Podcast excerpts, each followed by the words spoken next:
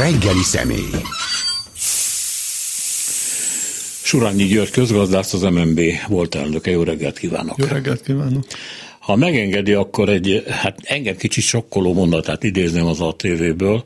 Azt mondta, hogy az infláció kétharmadáját a kormány, illetve a jegybank felel. Hát ezzel indítanám el ezt a beszélgetést, mert egyébként a magyar gazdaság állapota tól egészen odáig terjedne a kérdések sora, hogy miféle gazdaságpolitikát követne az ellenzék, hogyha sikerülne megdönteni a jelenlegi rezsimet, és hogy ez a pénzszórás, ami most hát látható, ugye a nagyon sok társadalmi réteg úszik szinte ezekben a juttatásokban. Valaki azt mondta, hogy tulajdonképpen a elmúlt évtizedekben erre nem is volt példa, beleértve a Kádár rendszert is hogy ezt majd valamikor ki kell nőni, vagy ki kell gazdálkodni, hogy erre vannak-e különféle technikák. De kezdjük az inflációval. Ugye nagyon gyakran, köszönöm szépen a meghívást, nagyon gyakran elhangzik az, hogy semmi különös nincs a magyar inflációban, ha körülnézünk a világban, az Egyesült Államoktól Nyugat-Európáig emelkedik az infláció, ha nem is olyan szintre, mint a miénk, de elég közel a miénkhez a, az óceán túlpartján. Európában mondjuk 5%-on belül van egyelőre az infláció és mindez annak a következménye, hogy a pandémia miatt különböző kínálati oldali korlátok jöttek be egyfelől, másfelől pedig a gyors kilábalás a válságból egy olyan keresleti többletet, stimulust stimulus lévén jött létre, ami elkerülhetetlenül inflációba torkolik. A dolognak a lényege az, hogy ez féligasság. Magyarország esetében különösen féligasság. Kezdem először az Egyesült Államokkal és Nyugat-Európával. Különösen az Egyesült Államokban teljesen nyilvánvaló, hogy a válságot oly módon kezelték, hogy túlságosan laza kézzel öntötték ott is a pénzt a gazdaságba, túlságosan sokat költöttek, ez elsősorban a Trump és a Biden adminisztrációra igaz. Egyetlen példát mondanék, a Trump alatt azok, akik munkanélkülivé váltak, azok nem egyszerűen kárpotlást kaptak az elveszett keresetükért, hanem a 65%-ának az embereknek több volt a bevétele, a jövedelme, mint amikor főállásban dolgozott. A Biden se sokkal jobban szerepel ebből a szempontból, ott mondjuk lement 40%-ra azoknak az aránya, akik munkanélküliként több jövedelemhez jutottak, mint amikor főállásban dolgoztak teljesen nyilvánvaló, hogy olyan túlkereslet jött ott is létre, ami az infláció növekedésén, most már a bérek növekedésén keresztül is táplálja az inflációt, tehát gazdaságpolitikai hibáról lehet beszélni. Túl laza volt a Fed, az amerikai jegybank politikája is. Magyarország esetében viszont azt lehet látni, hogy az infláció 5 éve növekszik. Ez az öt, 2017 elején 0 os volt az infláció, és 2020 elejére 4,7%-ra emelkedett, anélkül, hogy bármilyen külső inflációs támogatás vagy, vagy inflációs hatás érte volna a gazdaságot. Nyugat-Európában, amikor nálunk 4,7 volt, még csak fél százalék volt az infláció a 4,7%-os inflációt 2020-ban éppen a pandémia szakította félbe, ott olyan ö, változások következtek be, olyan visszaesés következett be a világgazdaságban, hogy leesett az olajár, a kőolajár, emlékszik mindenki, hogy 300 forintra esett például a benzinár Magyarországon. Tehát ezek ideiglenesen megtörték a belső infláció, a belső folyamatok által fűtött inflációt, hogy aztán annak következtében, hogy az indokolt ö, infláció elleni védekezést messze túl ö, teljesítette a magyar kormány és a Magyar Nemzeti Bank. 2021 elején, amikor a válságból már nagyjából kijöttünk, már a gazdasági válságból, akkor is tovább stimulálták a gazdaságot, amikor ennek már nem volt oka, nem volt indoka, és az inflációs folyamat ott folytatódott, ahol 2020 januárjában félbeszakadt. Ennek következtében azt lehet látni, hogy a magyar 7,5 százalék körüli infláció 7,4, attól függ, melyik metodikát nézzük. Ennek az inflációnak a zöme, a kétharmada, az belföldi eredetű, a belföldi nagyon laza költségvetési politika, nagyon laza jövedelempolitika, a teljesen értelmetlenül az a monetáris politikának a következménye, és körülbelül egy harmada az, ami külső eredetű, ami, hogy úgy mondjuk exogén nem nagyon tehet róla a magyar gazdaságpolitika.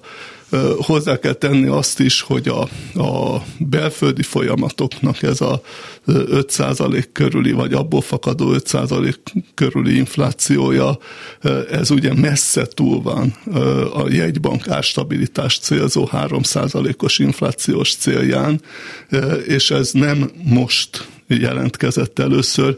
Egyébként 2020-ban is a maginfláció, ami a belső erő, a belső inflációs folyamatokat mutatja, ilyen magas volt hogy nem volt 2020 előtt még magasabb az infláció, annak az az oka, hogy 2016, 17, 18-ban nagyon erőteljesen deflációs, árcsökkentő hatásokat, hatások érték a magyar gazdaságot.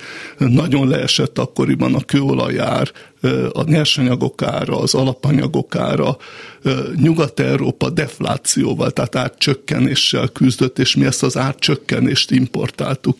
Ebben valóban van egy változás, mert 2020-21 fordulója óta a világból is inflációt importálunk, ezért most már a nemzetközi folyamatok nem visszafogják a belföldi inflációt, hanem még meg is emelik, ezért mondtam azt, hogy körülbelül egy harmada ennek az inflációnak külső, kétharmada az belső erők következménye.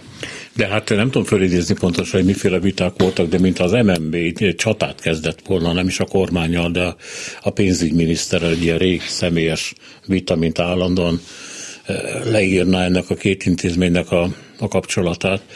És akkor a jegybank elkezdett kamatot emelni, látszólag megfelelve annak a küldetésének, hogy hát az infláció letörése dolga lenne. És mint ezzel szembe ment volna a kormánya.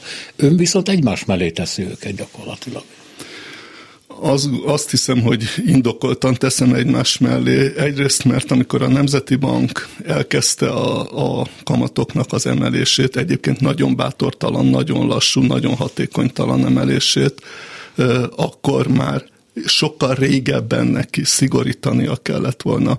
A Magyar Nemzeti Banknak már 2019-ben szigorítani kellett volna Valaki a kondíciókat. Azt mondta, hogy amíg ezek így áthullámoznak. Hát inkább a... több, több, inkább több, 9-12 hónap. Ha. Ugye az inflációs célkitűzés rendszerének az egyik jellemzője az, hogy az inflációt 18-24 hónapra próbálják kalibrálni a jegybankok. A kamatok változtatása, a monetáris kondíciók változtatása, az árfolyam változtatásának a hatása az egy csúszással reagál, akár szigorít, akár lazít egy jegybank. Nos, a Magyar Nemzeti Banknak már 2019-ben el kellett volna kezdeni szigorítani, amikor a maginfláció már 3-3 százalék fölé emelkedett, és amikor látszott, hogy a gazdaság túlfűtött állapotban van. Miért mondom, hogy túlfűtött? Kétszer olyan gyorsan növekedett a magyar gazdaság, mint a potenciális növekedés üteme. Ilyenkor nem fűteni kell, nem gázra kell lépni a monetáris politikában és a költségvetési politikában, hanem óvatosan, finoman fékezni kell. Az infláció 19-20-ban már negyedik éve gyorsult egy, egy irányban, anélkül, hogy külföldről kedvezőtlen hatások értek volna minket a bérek már negyedik éve kétszámjegyűen növekedtek, ami egy-két évig egy indokolt dolog volt, mert a válság, a 2009-10-es válság után annyira visszaestek a bérek, hogy egy ilyen felgyógyuló szakaszban elfogadható, sőt kívánatos, hogy gyorsabban növekedjenek, de 2019-20-ban már nem, amikor már a munkaerőpiacon is nagy szűk keresztmetszet jött létre, munkaerő hiány alakult ki az árfolyamot folyamatosan olyan kondíciókat működtetett a kormány és a jegybank, hogy az árfolyam folyamatosan és indokolatlanul leértékelődött. Nos, ebben a helyzetben még a Nemzeti Bank a kamatemelésekkel párhuzamosan tovább öntötte a pénzt a gazdaságba. Ez önmagában is teljesen inkonzisztens. Látszólag a kamatokon keresztül, a kamatok emelésén keresztül szigorítani igyekszik, erre majd még visszatérek, hogy ez csak látszat.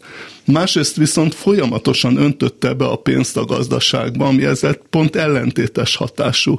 A növekedési hitelprogramon keresztül, a növekedési kötvényprogramon keresztül, a zöld lakáshitelen keresztül, az állampapírok korlátlan vásárlásán keresztül. Ezeket a folyamatokat csak folyamat, csak nagyon lassan és nagyon későn, legutóbb decemberben jelentette be, hogy igazán lefékezi. Úgyhogy miközben látszólag szigorított a kamatokon, ő maga is öntötte be a pénzt a gazdaságba, ő maga is stimulálta a hiteleknek a kiáramlását. De miért tette ezt? Hát erre ezt tőlük kellene igen, megkérdezni, igen, mert ez én. szakmailag egy védhetetlen Értem. helyzet. Tehát nem és ami, teljesen, hogy mondjam, a, a jobb oldalon a megszorítás, a kamatemelés és a, a keményebb, szigorúbb fiskális és monetáris politika kvázi szitokként vagy népellenes bűnként szerepel. Na most én nem ismerek olyan normális, józaneszű gazdaságpolitikus legyen az baloldali, középoldali, jobboldali, liberális, szociáldemokrata, konzervatív, aki boldogan szigorítana a kondíciókon. Hát az nem normális, aki boldogan szigorít. Az a jó mindig, hogyha ha megy normálisan a gazdaság, és nem kell sehol sem kellemetlen negatív döntéseket hozni. De ők úgy gondolták, hogy annak ellenére, hogy a gyakorlatban legalább 25 csatornán keresztül 2010 óta szigorítottak, megszorítottak. Ennek ellenére az volt a, a narratíva, hogy mi soha nem szorítunk meg, nem is fogunk, és ez csak a másik oldalnak a hobbija. Na most ennek következtében egy, egy intellektuális korlát is volt, és azt gondolták, és önmagukat azzal szórakoztatták, hogy lehet két szemjegyű béremelkedést csinálni, lehet a forint árfolyamát főleg reál értelemben leértékelni, lehet két szemjegyű hitelkiáramlás, lehet ö, rendkívül nagy költségvetési hiány, amelyet formailag ellep az, hogy 3% alatt volt 2020 előtt a hiány, de gyakorlatilag sokkal több volt, mert az a pénz, amit az Uniótól kaptunk, az gyakorlatilag egy olyan pénz, ami mögött belföldi megtakarítás, belföldi adójövedelem nincs, tehát ez is egyfajta állami túlkeresletet generál. Úgyhogy mindezek lehet egyre magasabb negatív reálkamatokkal működni. Ugye 2017-ben, amikor leesett a kamatszint fél százalék körüli mértékre, akkor még pozitív reálkamat volt, mert defláció volt Magyarországon. Ahogy azonban az infláció évről évre, negyedévről negyedévre gyorsult, egyre magasabb lett a negatív reálkamat, hiszen az infláció jóval meghaladta a nominális kamatszintet. Nos, mindezek együttesére azt mondták, hogy semmi probléma ebből se infláció, se egyensúlyromlás nem lesz, holott egy ilyen politikának, ami a költségvetésen, a jövedelmek kiáramlásán keresztül, a monetáris szférán keresztül folyamatos túlkeresletet teremt, annak az lesz a következménye, hogy vagy emelkedik az infláció, vagy romlik a külső egyensúly, vagy és a kettő kombinációja jön létre. Ezt látjuk most és a, ha az MNB nem, vagy később cselekszik, akkor a kormánynak van mozgástere ebben az ügyben, mert egy szakértő azt mondta nekem, hogy voltak éppen az infláció nem olyan rossz a kormánynak, mert az áfán keresztül sokkal több pénzt kap vissza a, a büdzsébe.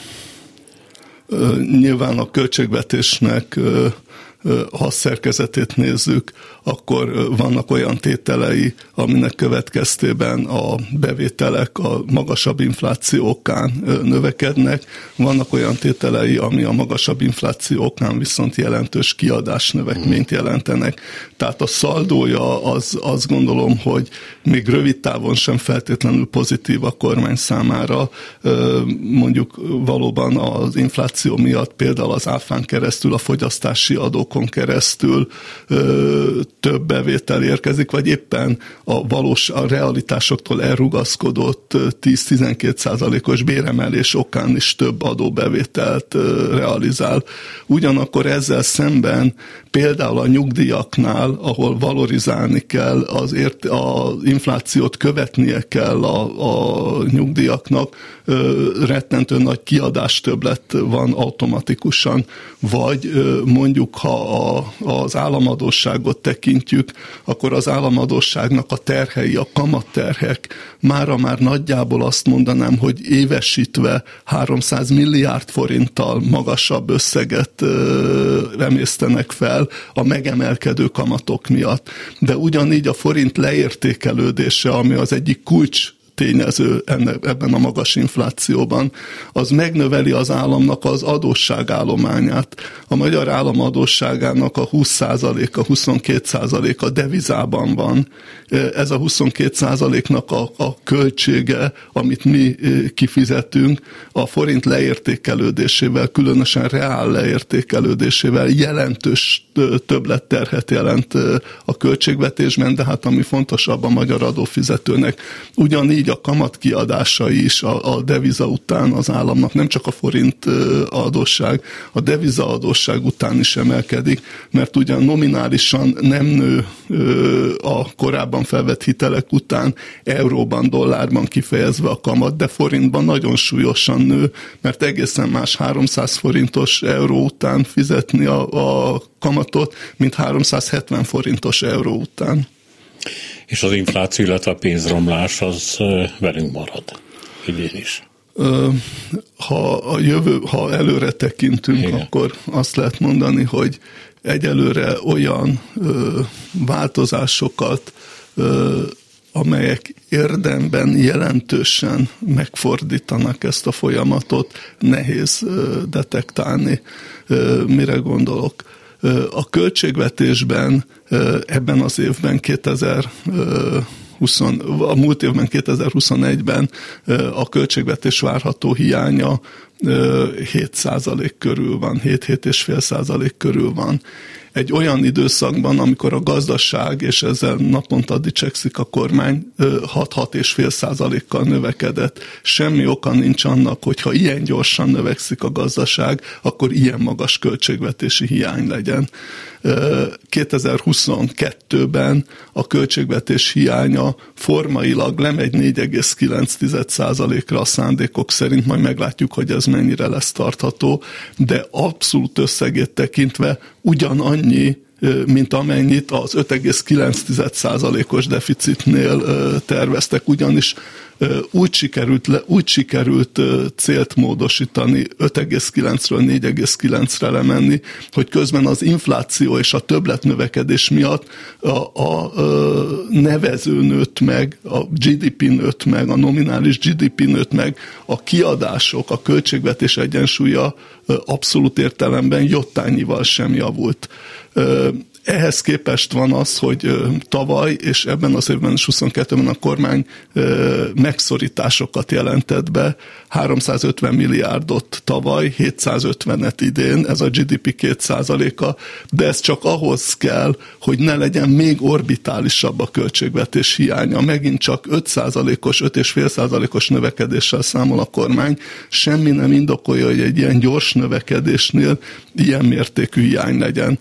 A monetáris politikában pedig azért hangsúlyozom, hogy látszat szigorításról van szó, mert ma 2022. januárjában a negatív reálkamat magasabb, mint 2021 januárjában volt.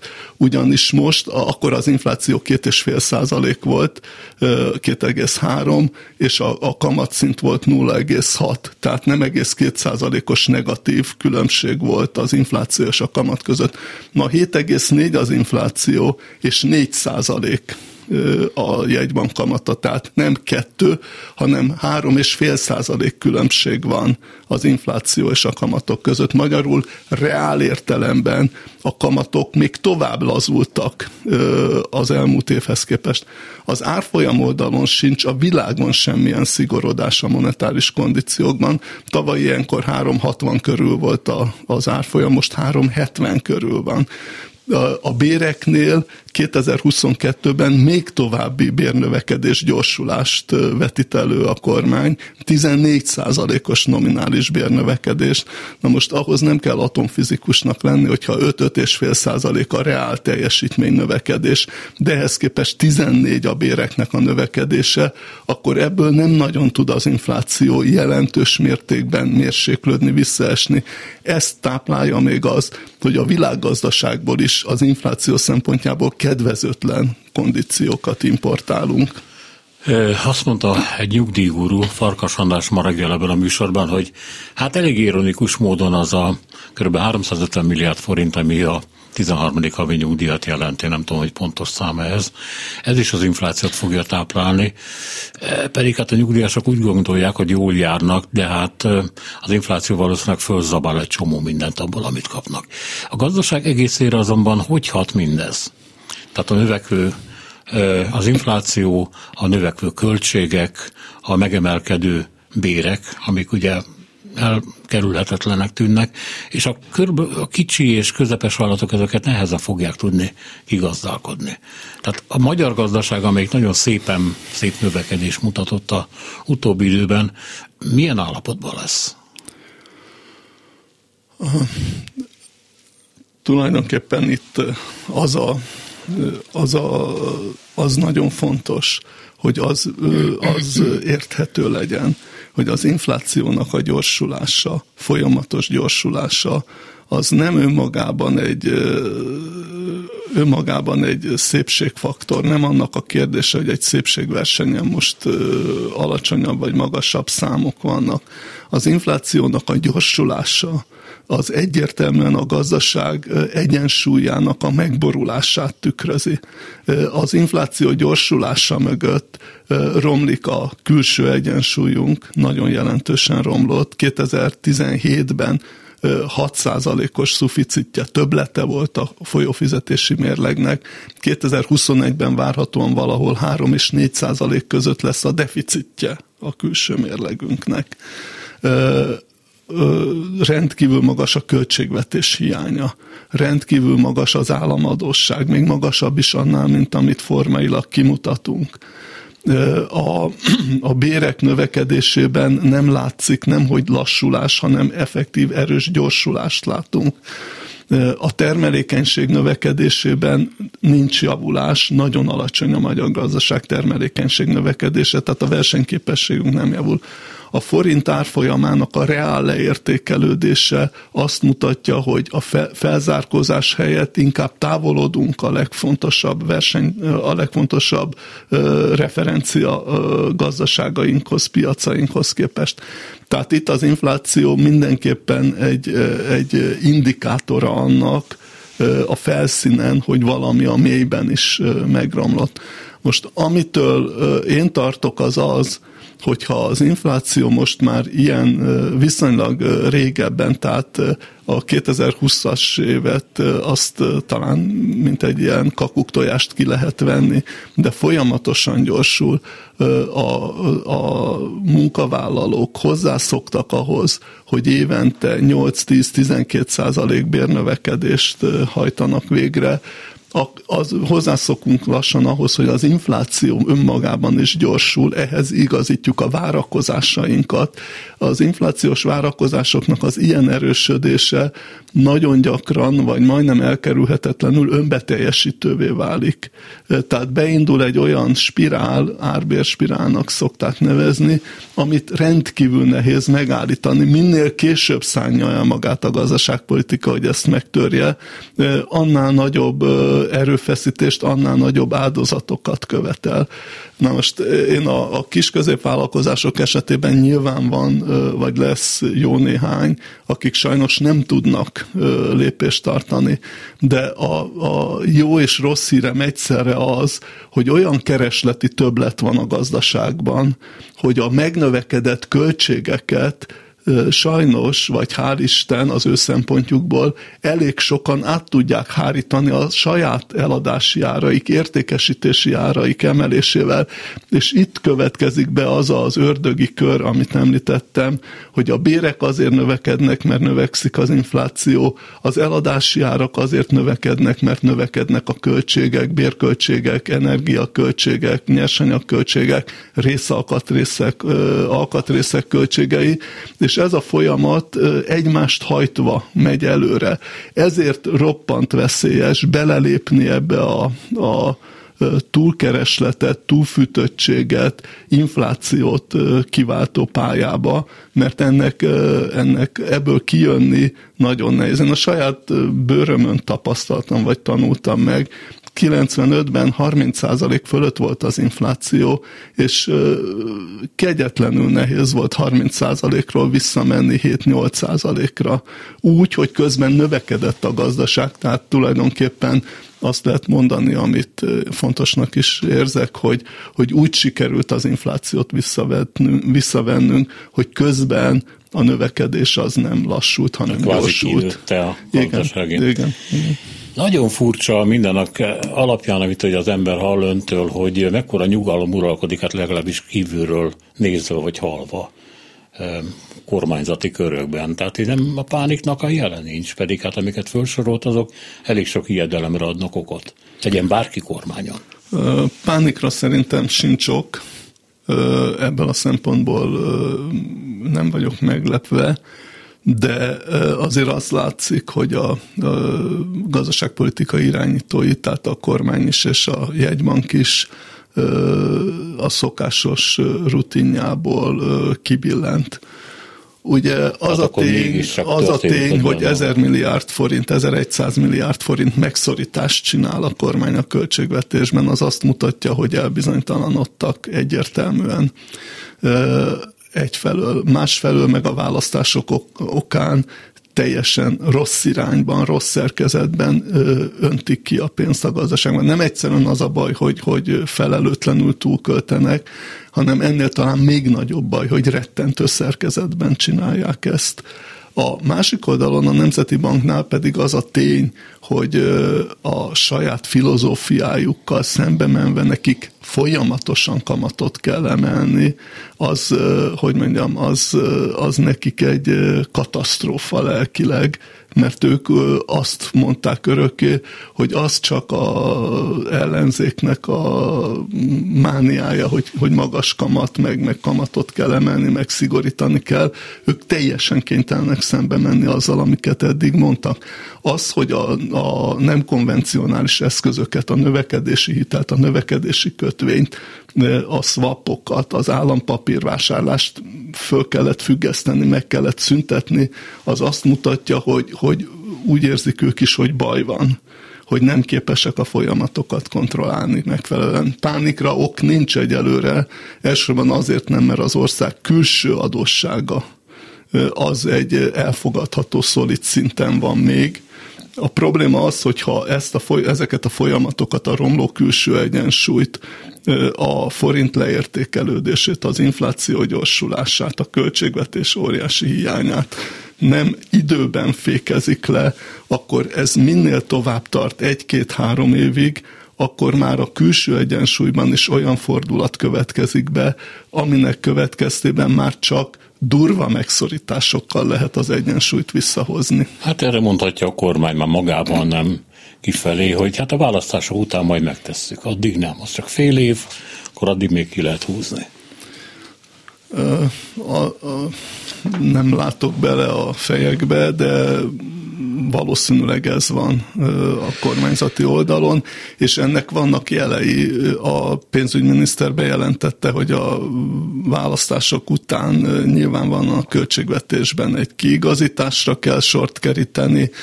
A Nemzeti Bank elnöke ugyan egyik nap mást mond, mint a tök ellentétes dolgokat mond, egyik nap azt mondja, hogy Trianon óta ilyen sikeres évtizedünk nem volt, másnap pedig azt mondja, hogy minden makromutatónk romlik, és ezért komoly változtatásra van szükség. A probléma az, hogy nem a monetáris politikáról beszél, ami a feladata lenne, hanem a költségvetési politikáról, ami meg nem az ő asztala, viszont véletlenül ennek kapcsán helyes dolgokat is mond. Hát úgy látszik visszavágyik a korábbi pozícióra, de hát ez magánít persze. E, ami miatt az emberek szoktak nyugtalankodni, hát már aki persze, az a, az, az óriási adócsomag, amit a kormány fölvet, amikor kiderült, hogy a uniótól egyelőre nem kapják meg azt az ingyenes pénzt, ami, amiből osztogatni lehetne, akkor Orbán a piacon fölvet valami egészen orbitális mennyiségű pénzt, és ezt önti rá az országra. E, ezt a jelenlegi ütemben ki tudja nőni az ország belátható időn belül, tehát egy kezelhető probléma lesz? A, tehát ami az országnak a, a külső adósságát illeti. Amiről azt mondta, hogy nem drámai értékű. Igen, igen, tehát azzal együtt, amennyi hitelt fölvett a, a kormány az elmúlt évben, az ország bruttó, különösen nettó külföldi adóssága stabil szinten van. Ebben is van egy változás, mert teljesen voluntarista módon 2020 előtt a kormány és a jegybank is azt hangoztatta, hogy zéró külföldi hitelre van szüksége Magyarországnak, mindent belföldi forrásból kell finanszírozni, aminek egyébként egyetlen apró problémája van, hogy ezt akkor lehet megcsinálni közgazdaság értelemben, makroökonomia értelemben, ha a külső egyensúly rendben van abban a pillanatban, hogy a külső egyensúly deficites, és nem konvertibilis egy országnak a devizája, azt a deficitet bizony vagy uniós transferrel kell finanszírozni, vagy külföldi hitelfelvétellel. Most az következett be, hogy uniós transfer mértéke csökkent 2021-ben a várakozásokhoz képest, és ennek viszont a külső egyensúly hiányunk, a folyófizetési mérleg hiány, mint említettem, 3-4 százalék. Ezt hiába nyom akármennyi forintot a Magyar Nemzeti Bank, a külső hiányt nem lehet forinttal fizetni. Egy külföldi szállító, egy külföldi, külföldről Magyarországra irányuló beszállítás ellentételeként a forintot sajnos nem fogadják el, akármilyen jó valuta is. Azért devizával kell fizetni, tehát ha nem akarom, hogy a devizatartalék csökkenjen, akkor bizony hitelt kell fölvenni. De ennek a mértéke nem vészes, csak mondom, itt egy változás van, romlott a külső egyensúly, de hitelt kellett fölvenni. Ennél még nagyobb feszültséget jelez az, hogy tavaly és idén is úgy néz ki, hogy egy jó darabig, legalább a választásokig mértéktelenül kevesebb uniós transfer érkezik Magyarországra, mint amennyivel számítottak, és ennek ellenére a kormány megelőlegezi forintban a magyar vállalkozásoknak és a magyar ö, ö, akár önkormányzatoknak is azokat az uniós pénzeket, amelyek még be se jöttek az országba ennek két következménye van. Az egyik következménye az, hogy eleve ez egy komolyabb elméleti megfontolás, de annak következtében, hogy az uniós transferekkel szemben nincs belföldi pénzügyi megtakarítás, ennek következtében, ha ezeket az uniós transfereket elkölti a kormány, bármely kormány, és nincs nagy munkanélküliség, nincs nagy kihasználatlan kapacitása egy gazdaságban, akkor ez bizony inflációt fog csinálni mert ez túlkeresletet fog teremteni. A, a hatása, a belföldi hatása ugyanaz, mintha a költségvetés még nagyobb deficitet csinálna.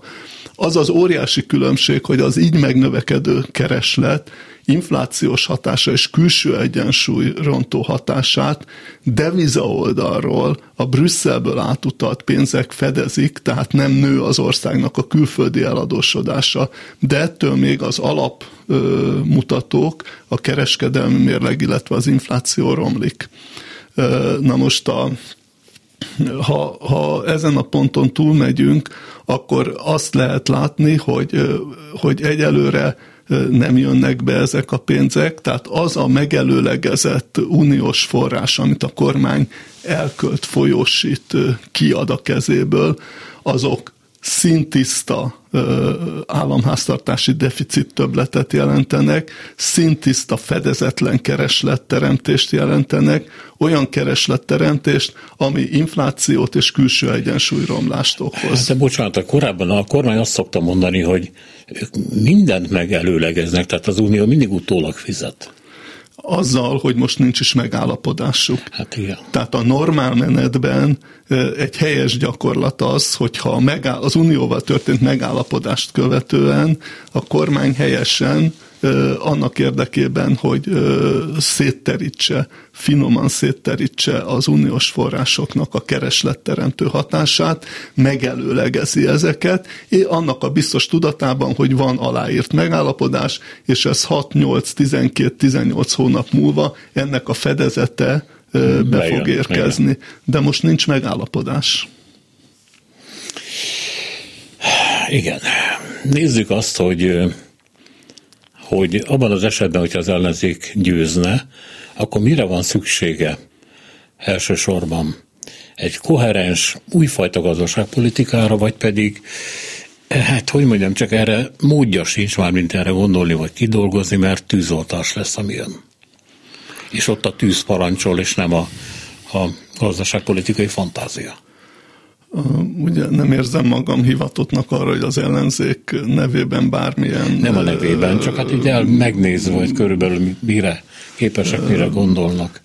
Azzal szeretném kezdeni talán, hogy ha igaz az, hogy ebben az évben 5-5,5 százalék körüli lesz a növekedés. Igaz az, hogy 5 százalékon belül sikerült tartani az államháztartási hiányt. Igaz az, hogy a folyófizetési mérleg hiánya nem romlik jobban, mint 3-4 százalék, tehát 3-4 százalékos deficitnél nincs több, akkor azt azt vélem, hogy akár a jelenlegi kormány, akár egy új kormány nem kell, hogy durva, erőteljes megszorításokat tegyen. Amire szükség van, az egy nagyon erőteljes gazdaságpolitikai kiigazítás, aminek át kell fognia a költségvetési politikát, a jövedelempolitikát és a monetáris politikát is. Ennek egy, egyik eleme kell legyen az, hogy az államháztartás hiányát fokozatosan három év alatt évi egy-egy százalékkal kellene mérsékelni, tehát 5 százalékról 2025-re le kellene menni 2 százalékra, ami azt jelenti, hogy ha közben továbbra is nő a gazdaság, és úgy néz ki, hogy ha nincs valami nagy káosz a világban, akkor 3-4 százalékkal tud nőni a magyar gazdaság, akkor azt lehet mondani, hogy a növekménynek egy részét a költségvetési egyensúly javítására kell fordítani, aminek következtében egyébként elkezd majd javulni a külső egyensúly is, mert ennyivel kevésbé fog nőni a, belf- a belföldi kereslet dinamikája, a növekedés üteme kisebb lesz. Ugyanígy a, a jövedelempolitikában az nem az a probléma, hogyha van 3-4 százalék növekedés egy gazdaságban, hogy akkor ha 3-4 százalékkal növekednek a reálkeresetek, az teljesen rendben van. Csak egyáltalán nem mindegy, hogy 8 százalékos infláció mellett 12 százalékos béremelkedés mellett nő négyel, vagy, vagy 3 százalékos infláció mellett 6-7 százalékos béremelkedéssel nőnek.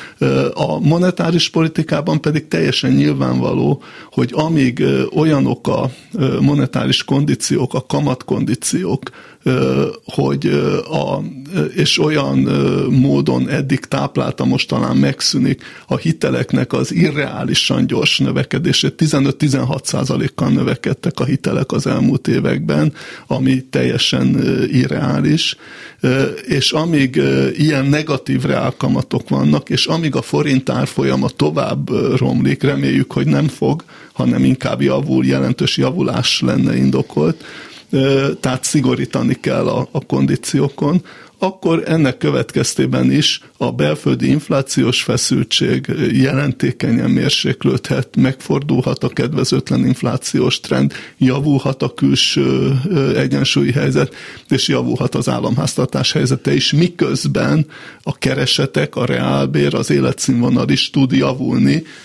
összhangban a gazdaság teljesítményével. A probléma akkor van, hogyha a gazdaság teljesítménye és a jövedelmek dinamikája között megbomlik az egyensúly, aminek a tanúi vagyunk az elmúlt három-négy évben. Mennyit segíthet? Hát persze, hogy ez az ellenzéki választónak benne van az agyában, és ilyen elégtételként is nézi, hogy mondjuk a korrupciós pénzek ki visszatartásával mennyire lehet javítani a egyensúlyi helyzetünket. Arra gondolok ugye, hogy minden túl van számlázva. Pontosan azért, hogy a kegyencek, a nerlovagok, azok megkereshessék a maguk milliárdjait. Ez ugye főként az uniós pénzeknek a rossz vagy gyenge felhasználását jelenti. Ha viszont ez nincs, az a gyakorlat, mert nem tűri az úr kormány valamiért, egy másféle társadalmi rétegekre akar támaszkodni, akkor az sok pénz, olyan sok pénz, hogy számít? Egyrészt igen, nyilvánvalóan számít. Másrészt legalább ilyen fontos az a morális kár, amit a magyar társadalomban okoz az a fajta intézményesített, centralizált korrupció, aminek a... A, a morális kár gazdaságilag kimutatható? Nyilvánvalóan például az, hogy a magyar gazdaságnak a növekedése Egyébként 10 év horizontján, vagy 12 év horizontján semmiféle extra nincs benne, kevesebb, mint 3 az éves átlagos növekedése a magyar gazdaságnak. A régióban is közepesnek tekinthető ez a teljesítmény, de azokban az években, amikor 2018, 19, 17, 18, 19-ben gyors volt a növekedés, akkor is azt lehetett látni, hogy összességében a termelékenység növekedése a magyar gazdaságnak gyenge. Tehát nem olyan szektorokban, nem olyan tevékenységek mentén következett be a növekedés, ami valóságos hazai, belföldi és nemzetközi piaci versenynek van kitéve, hanem olyan helyeken keletkezett a növekedés, ahol, nö, ahol versenyt, a piac nyomását, nem lehet érzékelni. Ezeken a helyeken lehetséges az, amit említett, hogy túlszámláznak, felülszámláznak, jövedelmeket vonnak ki, mert ezeken a területeken a piac kényszerítő ereje, nem viszi arra a gazdálkodókat, a vállalkozásokat, hogy innovációval, termelés korszerűsítéssel, kutatásfejlesztéssel, jobb a termelékenység növekedésével érjenek el eredményt, mert olyan védett körülmények között működnek, olyan fokon elzárva a piac nyomásától, versenyétől, hogy ez biztos, hogy, hogy komoly károkat okoz. Nem beszélve arról, amikor a költségvetési kiadásoknak a, a rossz szerkezetére utaltam, hogy olyan helyekre megy a pénz, és olyan helyeken keresnek kiugró jövedelmeket, amelyek rövid távon javítják, növelik a GDP-t, növelik a hozzáadott értéket, a kibocsátást, közép-hosszú távon viszont felemésztik majd a magyar GDP-t. Ennek az iskola példája mondjuk azok a stadionépítések, amelyeket megvalósítunk. Amikor építik a stadiont, akkor ott emberek dolgoznak, anyagok beépítésre kerülnek, új érték jön létre. De amikor elkezdik működtetni, és kiderül, hogy a működtetés fenntartás folyó kiadásait sem fedezik, a bevételek messze nem fedezik, akkor innentől kezdve ezek fogyasztják majd a GDP-t. Természetesen nem minden területen lehet ezt egyértelműen így... Tehát megbocsátja, valamit hozzátennék itt, itt a dologhoz, a, a, a szállodaépítés. Ez megint olyan dolog, ami valamiért a NER-nek néha hogy beakadnak ilyen dolgok, hogy hol lehet pénzt keresni, vagy hol lehet erre támogatást kapni, és a legutóbbi években elképesztő mennyiségű szálloda épült fel Magyarországon, és hát végig dúlják a tavainkat, hogy ott hatalmas komplexumok épülhessenek ki, ami nyilvánvalóan semmiféle kereslet nem fog visszaigazolni, és mint a, azt támasztanám, amit mondta, hogy egy ilyen védett állapotban, de pénzkereső állapotban levő gazdasági réteg úgy csinál magának jövedelmet, hogy abból végül kár lesz. Tehát elhagyott kastélyszállók, elhagyott betonsilók, elhagyott szállodák.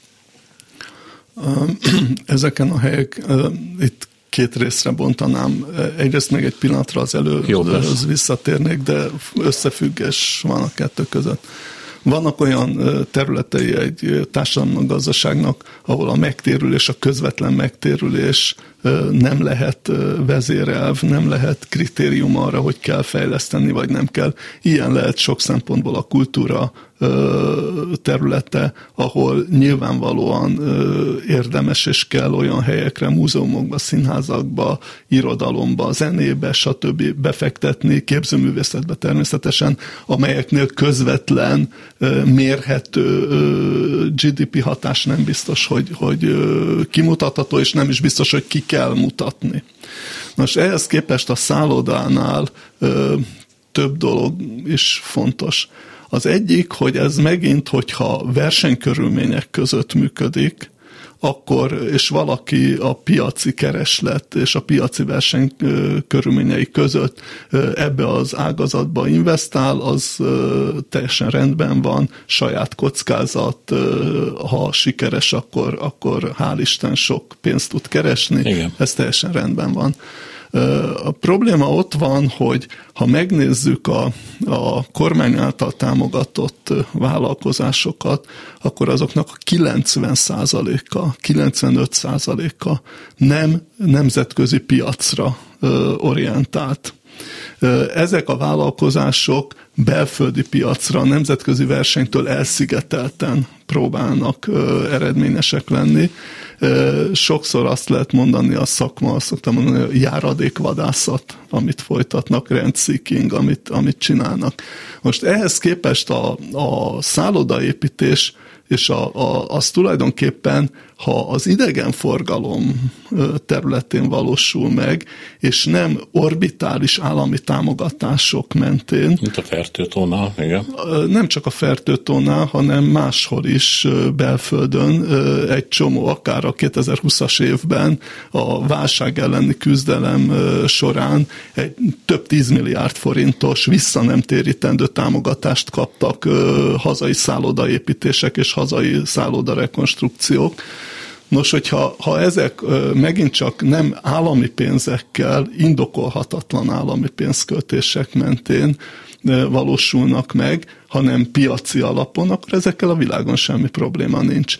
Ugyanígy nagyon fontos az, hogy ezeknek a szállodaépítéseknek egy jelentős részénél a várható közönség, a várható kereslet, az bizony az állam által generált kereslet, mert hogy a rendőrség a továbbképzéseit ezekben a szállodákban tartja, hogy, hogy, az áll, hogy a szépkártyán keresztül arra adnak támogatást, hogy ezekben a szállodákban költsék el. Tehát megint nem a piac az, ami, amin bizonyítja, igazolja a, fent, a profitabilitását, hanem piacon kívüli erők. És általában is nagyon fontos azt látni, hogy a, egyébként ez az unió súlyos hibája is, tehát ez nem magyar sajátosság, hanem az egész unióban. A piaci versenynek kitett vállalkozásoknál magánzsebekbe vissza nem térítendő pénzt adni, az egy, az egy bűn. Ugyanis ha a, a kapitalizmus, a piac, a verseny, az nem arról szól, hogy az adófizető pénzét a magánvállalkozó zsebébe kell betenni. Nem arról szól, hogy mert tudnék, amikor ilyen pénzek mennek a magánvállalkozó zsebébe, akkor a 98%-ában az eseteknek vagy arról van szó, hogy olyan beruházást, olyan fejlesztést, olyan működést támogat ez az adófizetői pénz, ami nem versenyképes, ami rossz, hatékonytalan, nem versenyképes. Vagy ha versenyképes, akkor olyan támogatást ad, amit egyszerűen lenyúl a vállalkozó, mert nincs rá szüksége, tehát tök fölösleges odaadni ezt a pénzt, vagy a kettőnek a kombinációja valósul meg. Tehát kifejezetten rossz irányba alokálódnak az erőforrások, hatékonytalanságot növelnek, és ez a közép-hosszú távú versenyképességét a gazdaságnak rombolja. Hát igen, de mi lesz, hogyha jön egy másik kormány, és szembesül azzal a problémával, hogy itt van egy csomó magyar vállalatcsoport, mondjuk a élelmiszerláncok, amelyek életképtelenek önmagukban. Ugye láttam egy olyan sorozatot, hogy, hogy az agyondotált magyar láncok a lista alján vannak, és fölül az egyébként üldözött nyugati Aldik, meg Lidlek, meg, meg a többiek. Hogy annyira nem a piacon léteznek ezek, hogy tulajdonképpen amikor, mondom, jön egy ükor, az a kell szembenézni, hogy nem támogatja meg őket, akkor be fognak omlani. Elvesznek munkahelyek tízezer számra. Szóval, mintha lenne egy olyan kötőfék, amit a következő kormányakába is rá lehet dobni. A, ezeknek a élelmiszerláncoknak a, a helyzetét, illetve a, a hátterét nem igen ismerem, magánemberként azt tudom, hogy a, a nagy külföldi tulajdonban lévő élelmiszerláncokban jobb minőségű, nagyobb választékú, olcsóbb igen. áruk vannak. Ilyen szempontból tehát a 10 millió magyarnak komoly érdeke fűződik ahhoz, hogy ezek a láncok működjenek, és ezek versenyhelyzetben vannak hogy a magyar cégek miért, magyar tulajdonú hátterű cégek miért nem versenyképesek, ezt én ehhez mélyebb elemzés kellene. Nem, nem tulajdonképpen nem... megmondta, hogy a versenyen kívüli állapotban, állami dotációból védett helyzetben, hát nem is lehetnek mások. Igen, tehát azt gondolom, hogy, hogy, hogy itt ezt meg kell nézni. Vannak, lehetnek szempontok, de ez nem a láncokra érvényes, ahol el tudom képzelni, hogy bizonyos kis településeken érdemes támogatást adni arra, hogy legyen elérhető közegben az ott élő embereknek ellátás, és ehhez lehet, hogy érdemes támogatást adni, de ez a kivétel a szabály alól, és nem a szabály. Tehát Értem. itt árnyaltan érdemes ezt nézni, van, ahol ez szociális népesség megtartási szempontból indokolt lehet, de, de egész láncokra vonatkozóan kétségeim vannak. Végül abból a pozícióból, amiből most, most van, ha megnézi ezt a mostani ellenzéket, akkor mind gondol róluk szakmai tudásban, összefogottságban, elszántságban, szellemi, ö, hát hogy mondjam csak, nem nagyon látszik ez sajnos, mert a magyar szakértelmiség sem mozdul meg, vagy legalábbis nem látszik, hogy megmozdult volna mellettük. Tehát, hogy a szellemi holdudvar tekintve is mire képes és mire alkalmas, milyen állapotban látja? Hát azt hiszem, hogy, hogy ez a legkevésbé, a legkevésbé az én kompetenciám és ha lehet, akkor nem is szeretnék belemenni. Azt, azt remélem, hogyha ha esetleg kormányváltozás van, akkor, akkor van, tehát én nagyon sok olyan szakembert ismerek, akik itthon és külföldön készek lennének arra, hogy egy másfajta gazdaságpolitika hmm. kialakításában, vagy akár végrehajtásában is közreműködjenek. Tehát ember lenne. Igen, azt gondolom. És ezek az emberek most mit csinálnak? Egyébként ott ülnek, és hát teszik, amit tehetnek, vagy pedig a partvonalon kívül nézik a meccset? Ez nagyon különböző. Vannak olyanok, akik aktívan különböző programokon dolgoznak, programokat fejlesztenek, vannak olyanok, akik a, élesítik az agyukat, és olyan helyeken dolgoznak itthon és külföldön, ahol nagyon komoly tapasztalatokat, tudást, ismeretet szednek magukra, és adott esetben képesek lennének, és feltételezem hajlandóak is arra, hogy beszálljanak. Jó, akkor még egy utolsó kérdés. Magyarország lehetőségeit maradjunk a gazdaságiaknál tekintve, ez az elmúlt 10-11-12 év.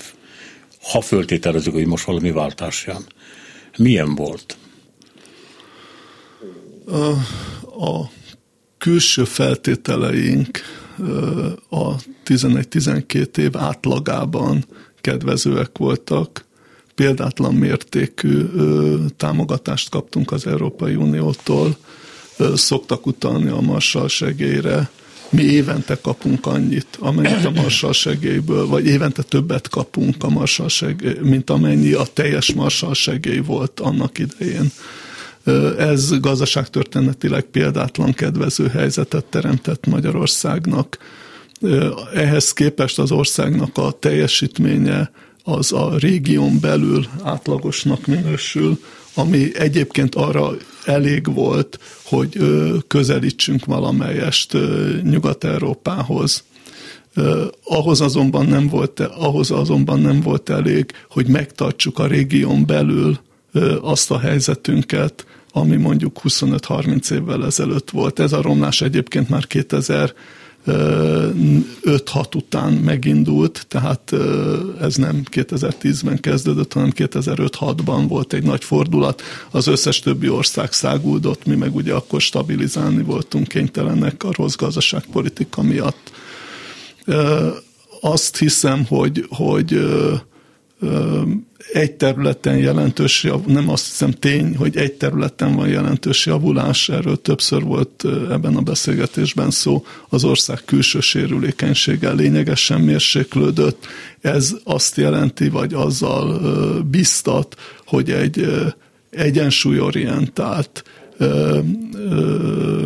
egyensúlyőrző, fenntartható az innovációra, termelékenység növekedésre, piacra támaszkodó, korrupciót visszaszorító, a környezetvédelmet előtérbe helyező, oktatásra és egészségügyre koncentráló gazdaságpolitika, amelynek a célja nyilvánvalóan az életkörülményeknek a látható, mérhető javítása, a szegénység jelentős, radikális mérséklése, azt gondolom, hogy erről a bázisról ez megteremthető.